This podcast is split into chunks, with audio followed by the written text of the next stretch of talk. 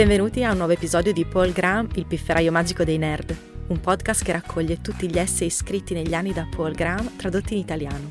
Tutti gli altri essay in italiano sono disponibili sul sito paulgraham.it, mentre quelli originali in inglese potete trovarli su paulgraham.com. Cominciamo!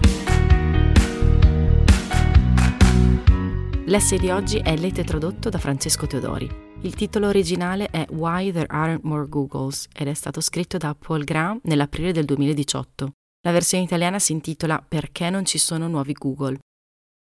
Kumar Hack ha scritto di recente che il motivo per cui non nascono più aziende come Google è che la maggior parte delle start-up viene acquisita prima che possa cambiare il mondo. Google, che all'epoca doveva sembrare un affare molto interessante, nonostante il serio interesse di Microsoft e Yahoo, non fu venduta Google sarebbe potuta diventare nulla più che la casella di ricerca di Yahoo o MSN.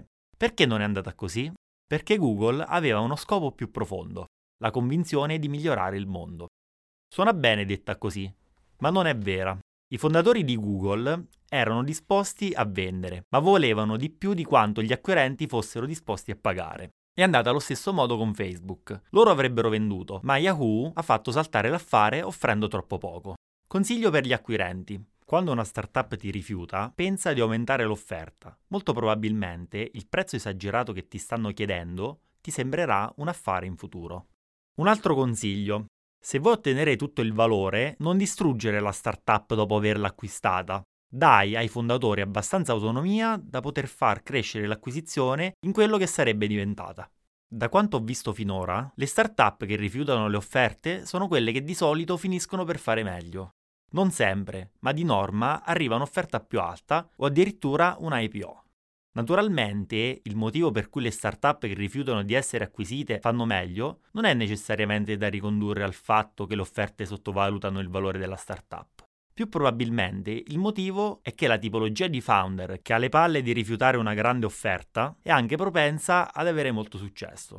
Questo spirito è esattamente quello che vuoi in una startup. Sebbene sia sicuro che Larry e Sergey vogliano cambiare il mondo, perlomeno ora, il motivo per cui Google è sopravvissuto fino a diventare una grande azienda indipendente è lo stesso motivo per cui Facebook lo è rimasto finora. Sono stati sottovalutati dagli acquirenti. L'M&A è un mercato strano da questo punto di vista. Si perdono continuamente le migliori operazioni, perché rifiutare offerte accettabili è il test migliore che potresti inventare per capire se una startup riuscirà a diventare grande. I VC quindi qual è il vero motivo per cui non nascono più Google? Curiosamente, è lo stesso motivo per cui Google e Facebook sono rimasti indipendenti. Gli uomini d'affari sottovalutano le start-up più innovative. Il motivo per cui non nascono più Google non è che gli investitori non spingono le start-up innovative a vendere, ma che non le finanziano proprio. Ho imparato molto sui VC durante i tre anni di Y Combinator, perché spesso dobbiamo lavorare a stretto contatto con loro. La cosa più sorprendente che ho imparato è quanto siano conservatori. Le aziende VC presentano un'immagine che incoraggia fortemente all'innovazione. Solo una manciata in realtà lo fa, e anche loro sono più conservatori di quanto in realtà si possa immaginare leggendo dai loro siti. Pensavo ai VC come a dei pirati, audaci ma senza scrupoli. A una conoscenza più ravvicinata si rivelano invece più simili a dei burocrati. Sono più onesti di quanto pensassi, quelli bravi almeno, ma meno audaci. Forse il mondo dei VC è cambiato, forse erano più audaci, ma ho il sospetto che sia il mondo delle start-up ad essere cambiato, non loro. Il basso costo di avvio di una startup implica che in media una buona scommessa è una scommessa più rischiosa, ma la maggior parte dei VC esistenti opera ancora come se stesse investendo nel 1985 in startup hardware. Howard Aiken ha detto: Non preoccuparti che le persone rubino le tue idee, se le tue idee sono buone, le dovrai ficcare nella testa della gente. Ho una sensazione simile quando cerco di convincere i VC a investire nelle start-up che Y Combinator ha finanziato. Sono terrorizzati dalle idee davvero nuove, a meno che i fondatori non siano venditori abbastanza bravi da compensare. Ma sono le idee audaci che generano i ritorni maggiori. Qualsiasi nuova idea, davvero buona, sembrerà cattiva alla maggior parte delle persone, altrimenti qualcuno lo starebbe già facendo. Eppure la maggior parte dei VC è guidata dal consenso, non solo all'interno delle loro aziende, ma all'interno della comunità VC.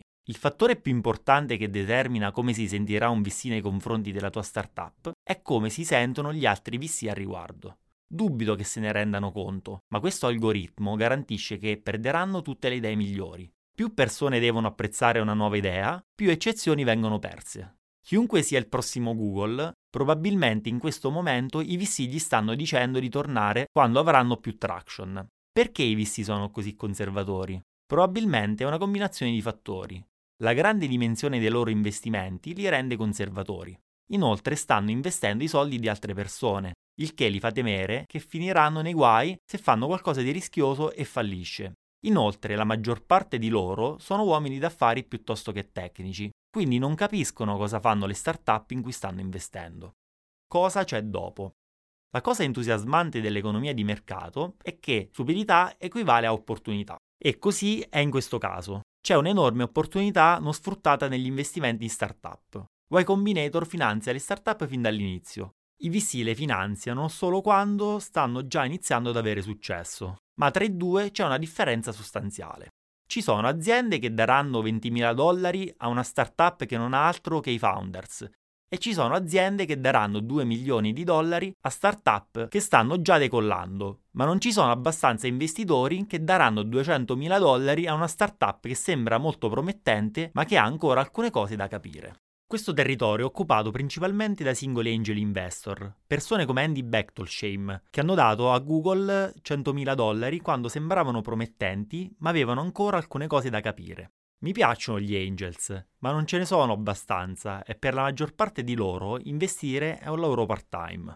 Eppure, poiché è diventato più economico avviare start-up, questo territorio scarsamente occupato sta diventando sempre più di valore. Al giorno d'oggi molte start-up non vogliono raccogliere round Series A multimilionari. Non hanno bisogno di così tanti soldi e non vogliono le seccature che ne derivano. La startup media che esce da Y Combinator vuole raccogliere dai 250 ai 500 mila dollari. Quando si rivolgono ai VC devono chiedere di più perché sanno che i VC non sono interessati a affari così piccoli. I VC sono gestori di denaro, cercano modi per impiegare grandi somme, ma il mondo delle start-up si sta allontanando dal modello attuale. Le start-up sono diventate meno costose. Ciò significa che vogliono meno soldi, ma anche che ce ne sono di più. Quindi puoi ancora ottenere grandi ritorni su grandi somme di denaro. Devi solo diffonderlo in modo più ampio. Ho provato a spiegarlo ai VC.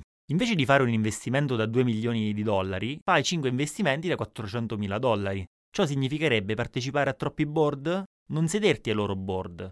Ciò significherebbe troppe due diligence? Fanne di meno. Se stai investendo a un decimo della valutazione, devi esserne sicuro solo per un decimo. Sembra ovvio, ma ho proposto a diverse società di venture capital di mettere da parte dei soldi e designare un partner per fare più puntate piccole. E loro reagiscono come se avessi proposto a tutti i partner di mettersi un orecchino al naso. È straordinario quanto siano legati al loro modus operandi, ma c'è una grande opportunità qui, e in un modo o nell'altro verrà sfruttata.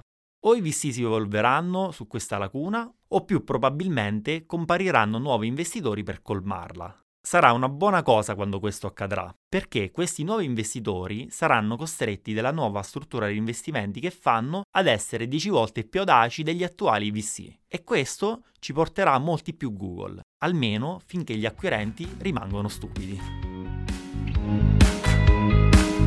Grazie per aver ascoltato questa puntata di Paul Graham, il pifferaio magico dei nerd. Trovate tutti gli articoli di Paul Graham tradotti in italiano su paulgraham.it e gli originali in inglese su paulgraham.com.